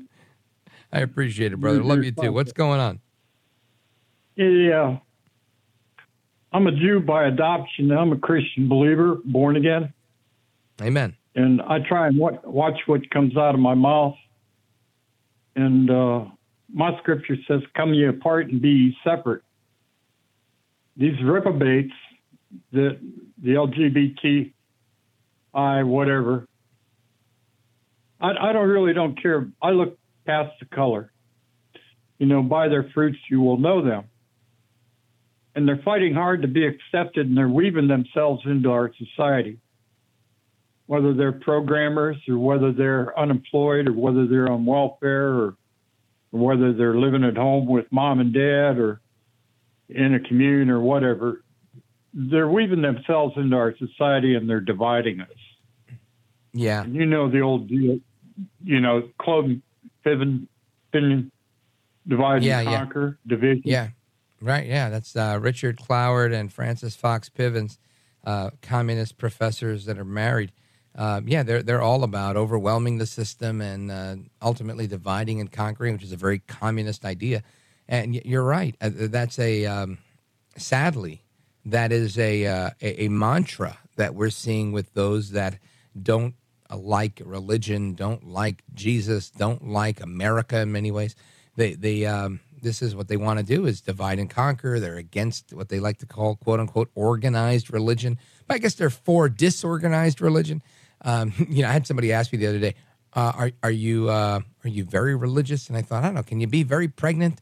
You know, it just it, it's amazing the way people uh, portray things because once you you know it, it, we're in a place now today where you know 10 years ago it was like oh well, i'm i'm i'm of the christian faith that oh okay great good for you. You know now today you say i'm of the christian faith and they're like oh you're a bigot. Oh i see. Oh oh you're a uh, you're one of those crazy radicals that believes in you know uh, things that, that aren't real. It's just amazing the the number that has been done on Christianity over the years. In particular, I'd say the last five years, uh, where we've now it's it's almost like it's a position of virtue to say that you're some sort of atheist or agnostic. Um, you, you people view people that will reject God as somehow holier than thou, or you know more righteous than those that acknowledge God and it just fascinates me. The other thing they do is the age old, you know, oh my gosh, there's so many hypocrites in church, you know, where whereas of course there's hypocrites in church, there's hypocrites that call this program, there's hypocrites in your bodega, there's hypocrites uh, wherever you go. Why wouldn't you find any in church? People think that just because you're in a church means that you're in a um, utopia. No, of course not. I think uh, church is accurately described as a hospital for sinners. Um, not a hotel for saints. And uh, I think you bring up a great point, uh, Frank, that we have a problem uniting America, and and it's because we've embraced all of the divisiveness. Yeah. My understanding is that woman lives in Upper New York. That old bat. That uh, Doesn't surprise me. if they told me she was from Brooklyn, I'd have to you know do a face palm off the air here. Uh, but she was dead wrong. You, you just don't do that. You know, I, I don't think you do that. Uh, it's not the way to, you know, if you didn't like what somebody was doing, you don't say, oh, you're already having a Mexican party. That's the dumbest thing ever. Just imagine it's an African American flag. What are you going? It's having a black party? You'd be roasted for that, and rightfully so. You shouldn't talk to people that way, no matter where they're from. Frank, thank you for your call. I appreciate it. Great talking to you. Thanks for your kind words. Big shout out to WNIR and everybody in Ohio. And we're coming right back with your calls and more. Don't go anywhere. This is America at Night with Rich Valdez. Call now 833 4 Valdez. That's 833 482 5337. 833 4 Valdez. That's Valdez with an S.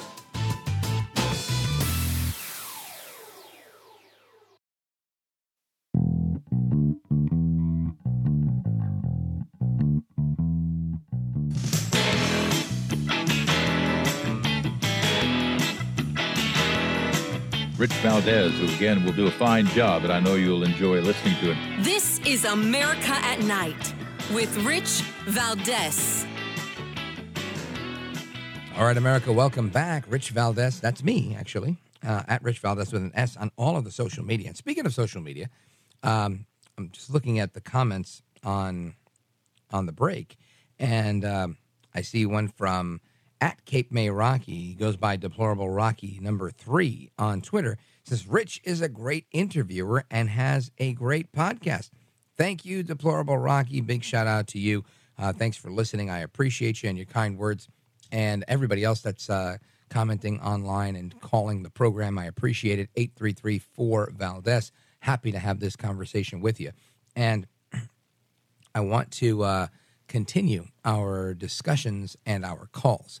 Let us go to Matt Eastern, North Carolina. WTKF. Matt, welcome. You're on with Rich Valdez. Go right ahead. Yes, sir. Rich, how you doing today? I'm wonderful. Thank you. Better than I sound. Very good. Very good. Well, okay, but that's fine. But two quick, uh, a few quick points, if I may. Mm-hmm. There's weirdos in the UK. There's weirdos in the UK screaming that God is trans. Disgusting. Number one. Yeah, I agree. And number two, I believe we had a caller in uh, California named Josh. I might have the name wrong. No, yeah, I think that was his name. Josh called a little while ago. Good call. R- right. And he said, uh, we need to focus on what's positive, not these weirdos trying to drag us down. That's number two. And number three, I had a most excellent gift today in the mailbox called a Trump 2024 flag. Isn't that great? Yeah, I thought you were going to say Yeah. you got you got like a, a tax refund or something. Said that's even better. Oh no no no! well, because there's my friend. Uh, I won't even mention any names, but uh, would have cost me sixty bucks, but I got it for free. You know, I think you know who he is without me. I don't have to say any words. Well, I'm glad that you've got uh, a, a Trump flag that you like. I hope that you display it loud and proud and do what you got to do. And I think you're right. These UK crazies are crazies. Um, but, and I do try to focus on the positive and keep things kind of lighthearted. Uh, it's kind of my personality. I'm not, you know, doom and gloom. Uh, but I can't help but hear these crazies and talk about them. I, I feel like it's incumbent upon us, not just me, just all of us, to have this conversation because otherwise these things kind of go under the rug and then people don't know that these crazies exist. So th- then it's it's kind of like, oh come on, they're not bothering anybody. What do you mean they're not bothering anybody? They're in the streets saying God is trans. That bothers me. At least it offends me. And, and I have to say, if they're allowed to have an opinion, I better be allowed to have an opinion, right? You better be allowed to have an opinion. We all better be allowed to have an opinion because it can't be a one way street, right? If you're going to do you, I'm going to do me, and and that's how it's going to be. And, and this is why I just can't let certain things slide because we have to call out that stuff that is right on my podcast. Quick plug for the podcast called "This Is America" with Rich Valdez. Um, been doing it for years, and it's a shorter version of this show and doesn't usually have guests on. It's just my commentary. But I always end the show with two refrains: one from um, Lord Acton and and Sir Edmund Burke, and one from um, attributed to Thomas Jefferson, or excuse me, uh, yeah, Thomas Jefferson, and or Hamilton rather, and and it is that the only thing necessary for evil to triumph is for good people like us to do nothing, and the other is that if we stand for nothing, we'll fall for anything.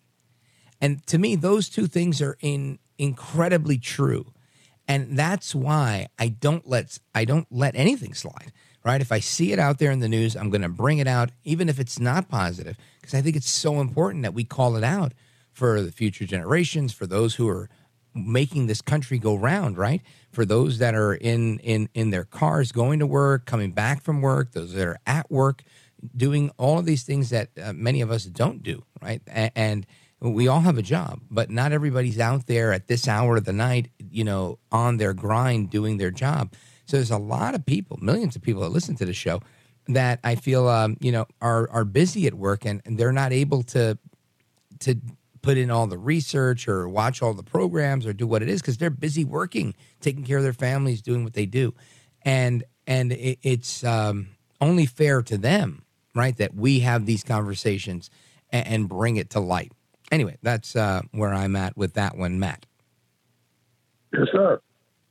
Yeah, you got it, brother. But thank you for the call. I agree. And I think, yes, a great call from Josh. And Godspeed to you, brother. Big shout out to everybody listening on WTKF. Love everybody in Eastern North Carolina. And we're going to continue with the rest of your calls straight ahead. Plus, I want you to hear what this woman says. She says that dating is outdated, right? The way that we, you and I have been dating, like if you meet a nice young lady and you say, hey, look, let me take you to dinner. I'd like to get to know you better. Or if you say, you know, hey, maybe I could take you to a movie. This is all wrong, and she does not want to go out with you. So, anyway, we're going to get to your calls and more and uh, continue our journey across the country. 8334 Valdez, 8334 Valdez. I am Rich Valdez, and we're coming right back. Don't go anywhere.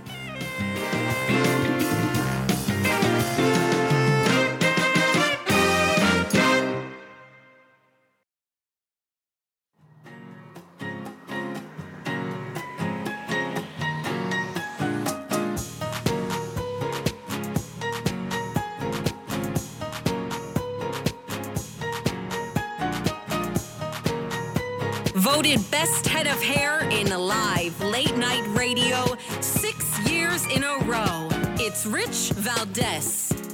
Call now 833 4 Valdez. That's 833 482 5337. 833 4 Valdez. That's Valdez with an S. All right, welcome back. It's me, Rich Valdez. Some of you know me as Richie V. I used to be Mr. Call Screener on the uh, Mark Levin show. Great mentor of mine, Mark Levin. And um, I'm going to get to your calls momentarily. I see we got calls from Colorado, from Delaware, and from Arizona. We're definitely going to get to you guys momentarily. Stick with me. Don't go anywhere. Uh, I just want to play this audio of uh, this clip that I heard a woman. It's called Eight at the Table podcast. It's a, really interesting. Uh, they they have a uh, podcast that they do, and they put clips online. And one of the clips was a guest of theirs that was discussing dating, and I'm going to let you hear it. I'm not going to do too much setup here, but it was a very interesting take that she had on dating. And I said, you know what? I've got to share this with this amazing audience because it's an it, it, was a take that you know I almost felt slighted. Right? She started talking about steak and all sorts, and I was I love steak. You, you, you give me um, a beautiful woman and a steak, that's like a date, you know, to remember for the ages. But anyway, I want you to hear this woman um, on the Eight at the Table podcast. That's just how some guys know how to date. But No. they just they think that it's restaurants. They don't have nothing else. Restaurants off the restaurants. No, that's it. That they don't have nothing nothing, else. else. got All they want to box. do, and I think if we're talking about stuff that's outdated, you taking me to a restaurant for the first few dates is very outdated. If we're just meeting up, I don't want to go to the movies. I don't want to go to a restaurant. I don't want to do any of these things as a first date because that's not me getting to know you. That's not us having genuine conversations, especially if we go to the movies. Like, what we gonna do? Talk about how we want our steak cooked? Cool. But like, it'll be better if we have time to like, yo, I like to run. I like to work out. Let's go for a walk. Let's go to the gym. Like, I'd much rather do that than go to the go out to a restaurant. Yo, I love that answer, uh, but I, wanna disagree. I hate that answer. Now, listen, uh, I, I don't. It's not a strong disagree. It's like a moderate disagree. I understand what she's saying. She'd like an outing, a different activity. She doesn't want something where it's kind of confined to the activity of the dinner. I understand her point. The problem is, I tried to put myself in in my own shoes, and when I did that, I was like, I don't want to go and ask a girl, "Hey, do you want to go running with me or take a walk with me?" That is so cheesy. Again, now listen if you're listening to this show and you're like, you know what, Rich, you are off your game, bro. You are so off your game. You had better take me out to a walking bath or to a uh, to a, you know a, a a track where you can go running. Um, I don't know. Let me know uh, at. 8334 Valdez 833-482-5337. I want to know what your thoughts are on this dating stuff. But I can tell you, I think going to dinner and having a steak and getting to know somebody over small talk or whatever kind of conversation you can make. Listen, I make conversation all day long. It's what I do. Uh, I can I can make conversation with the best of them. I think. So it doesn't matter to me where we do it. Um, but talk about a good steak. Come on, how, how are you going to put down a good steak? You know. I, and by the way, I like mine um, medium. If, if we're at a steakhouse, if we're at like a restaurant that you know may or may not be a steakhouse, then uh, I'll probably go medium well. But you got to be careful because sometimes you go medium well and they bring you this hockey puck with no blood in it. And then it, it's not tender, it's not soft, it doesn't have the right flavor, and it's just incredibly overcooked. So um, you got to be very cautious there. But that's my my thinking here is I want to know what are your thoughts on this first date. Now, some of you are thinking, look, Rich, I've been married for sixty years. I get that, but what are your thoughts on this? I want to know what you think because I think it, it's a great idea to go out to have a, a steak or whatever dinner, you know. Um, but maybe I'm wrong. Maybe I need to, you know, lose a few more pounds and start saying, "Hey, listen, Shorty, I want to take you for a jog. Let's go." I don't know. You let me know if I'm right or wrong on this one. 833-4 Valdez. Let's get to your calls here. Uh, let's go to Eddie in Durango, Colorado, KDGO. Eddie, what's up? You're on with Rich Valdez. Go right ahead. Rick, I, I really enjoy the show, but I just wanted to make a comment about this race and identification. Sure. Well, before And you get to race, tell me about the steak date. What do you think about that? I would say see you later and walk out the door. You know, What's just, You know, have a nice. I'd say see you later and walk out the door. yeah, I, I got you. See ya, and I would go find uh, go go to a, another sw- uh, another pond and do some fishing elsewhere. I hear you. All right, now tell me, what are your thoughts on on race?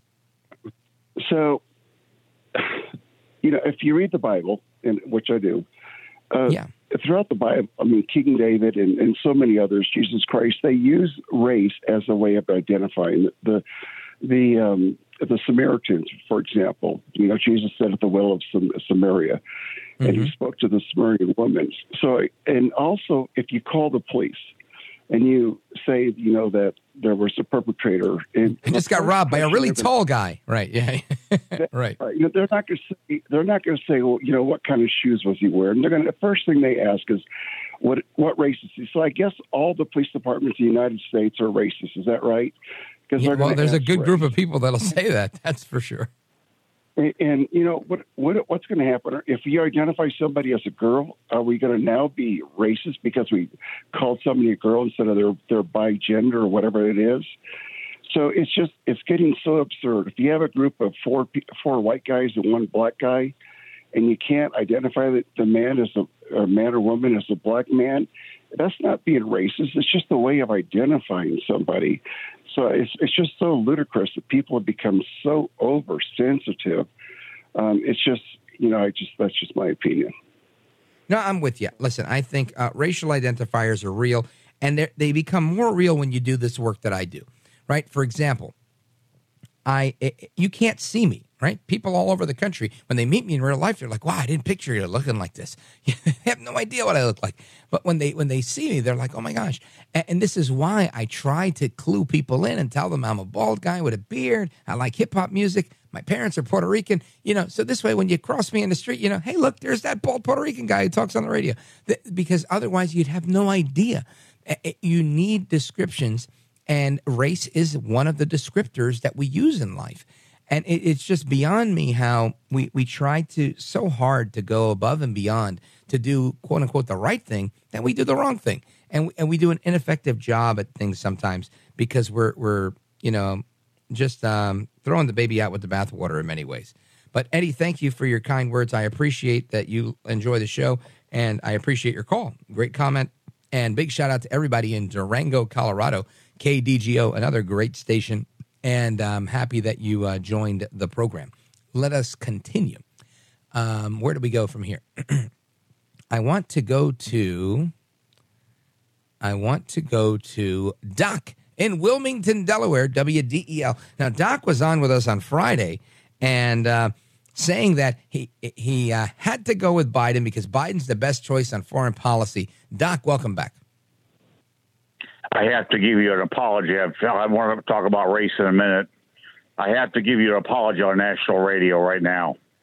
Why after is that? the comments he's made, after the comments he's made about Ukraine not joining NATO because it's not time yet, I can I can't support Joe Biden for the presidency.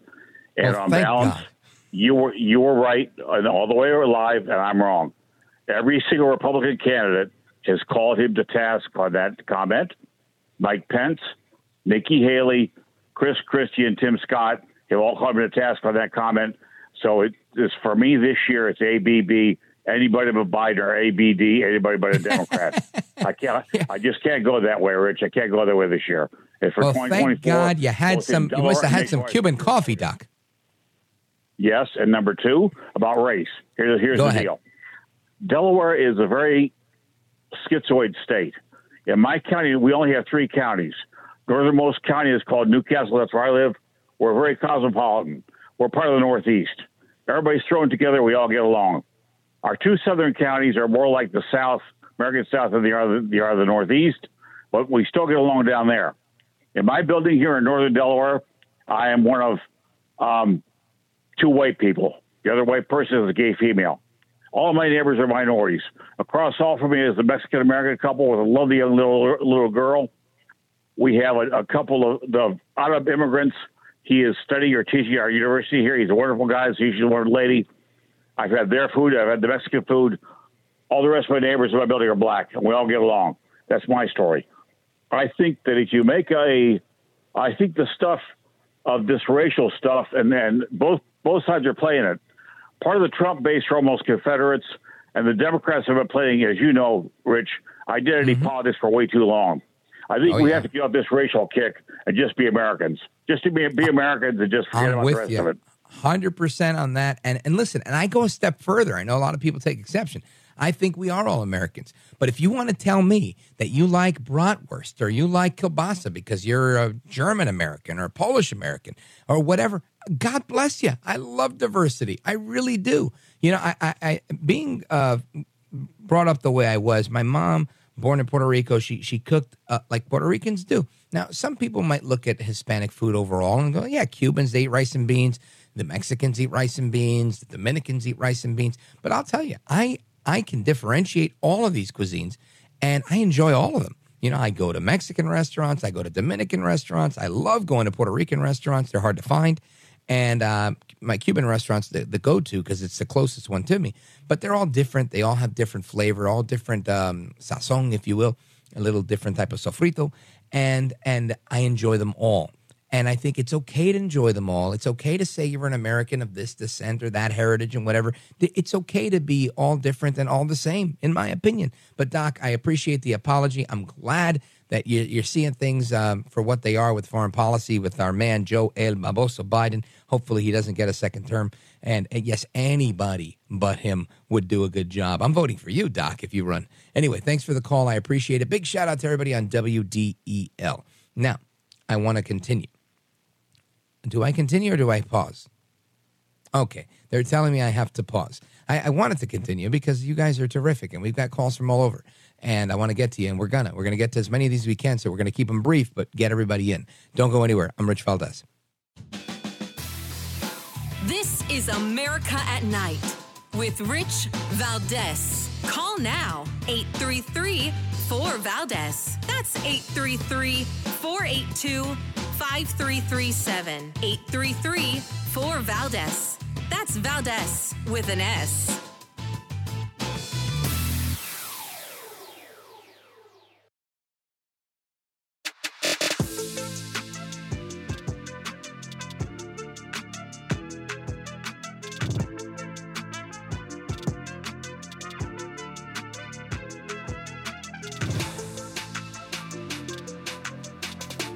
Continuing with your phone calls, Open Phone America, 833 Valdez is the phone number. Let's go to Carol, Bedford, Indiana, WBIW. Carol, go right ahead. You're on with Rich Valdez.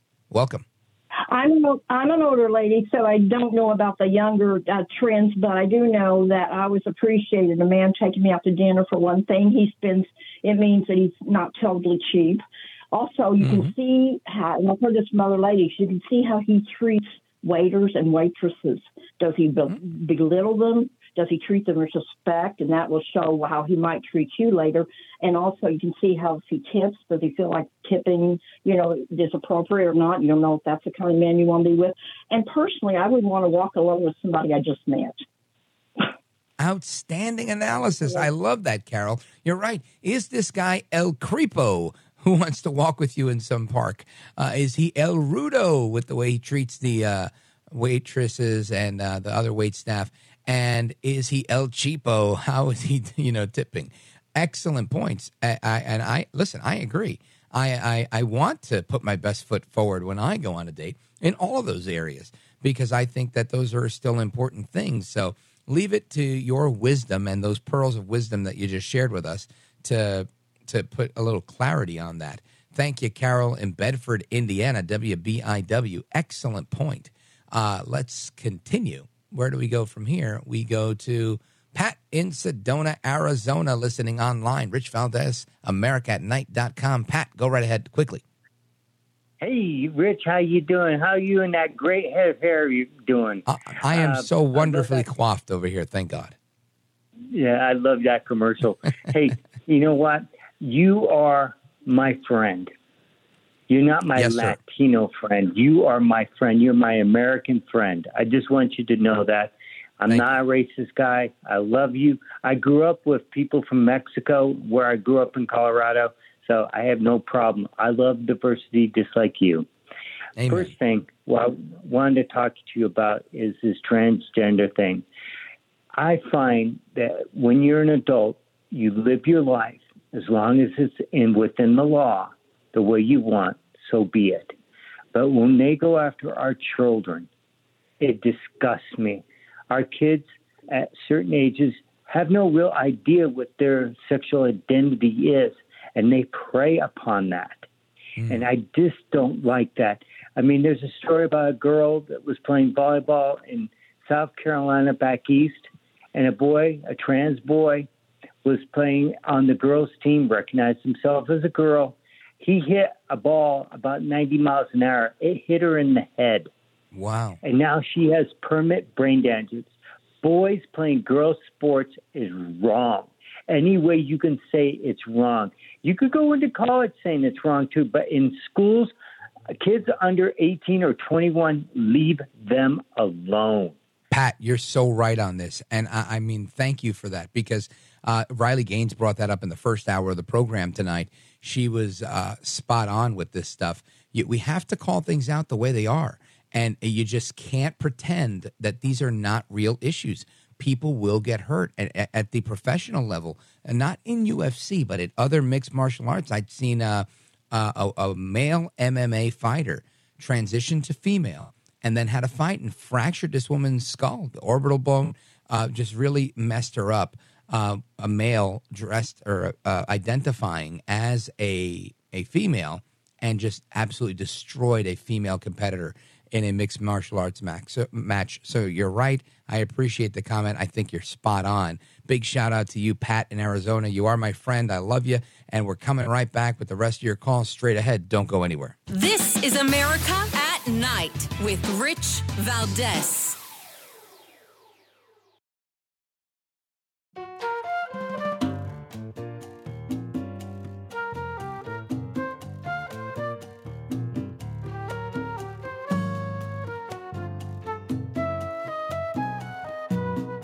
All right, we're going to swing it over to Vero Beach, Florida, WTTB, great affiliate. Uh, John, Vero Beach, go right ahead, John. Oh, Rich, it's always a pleasure. Your show is just fantastic, brilliant. Thank you, sir. Um, Thank you. You're more than welcome. I uh, I once was uh, supervised by a gentleman by the name of Henry Gilbert at a nuclear construction site, and he was the head quality control engineer of the whole site with 20 or 30 inspectors under him. And he was a person of color, and everybody never even thought about color. He was brilliant, a brilliant man. He could pull up all the 10 CFR codes, the ANSI codes, ASME, all the engineering stuff right out of his head.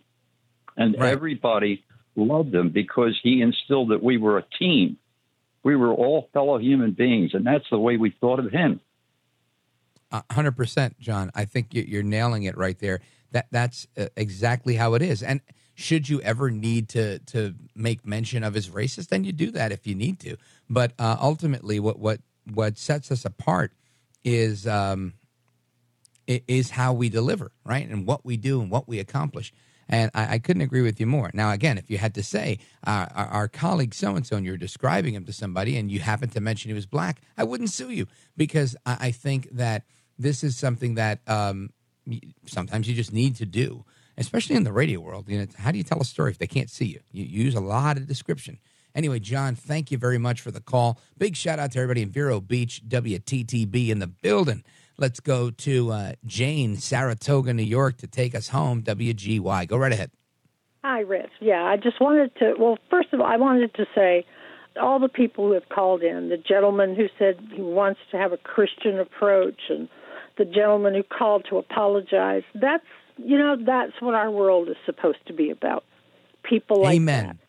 And thank And God we're having that conversation here on America at Night.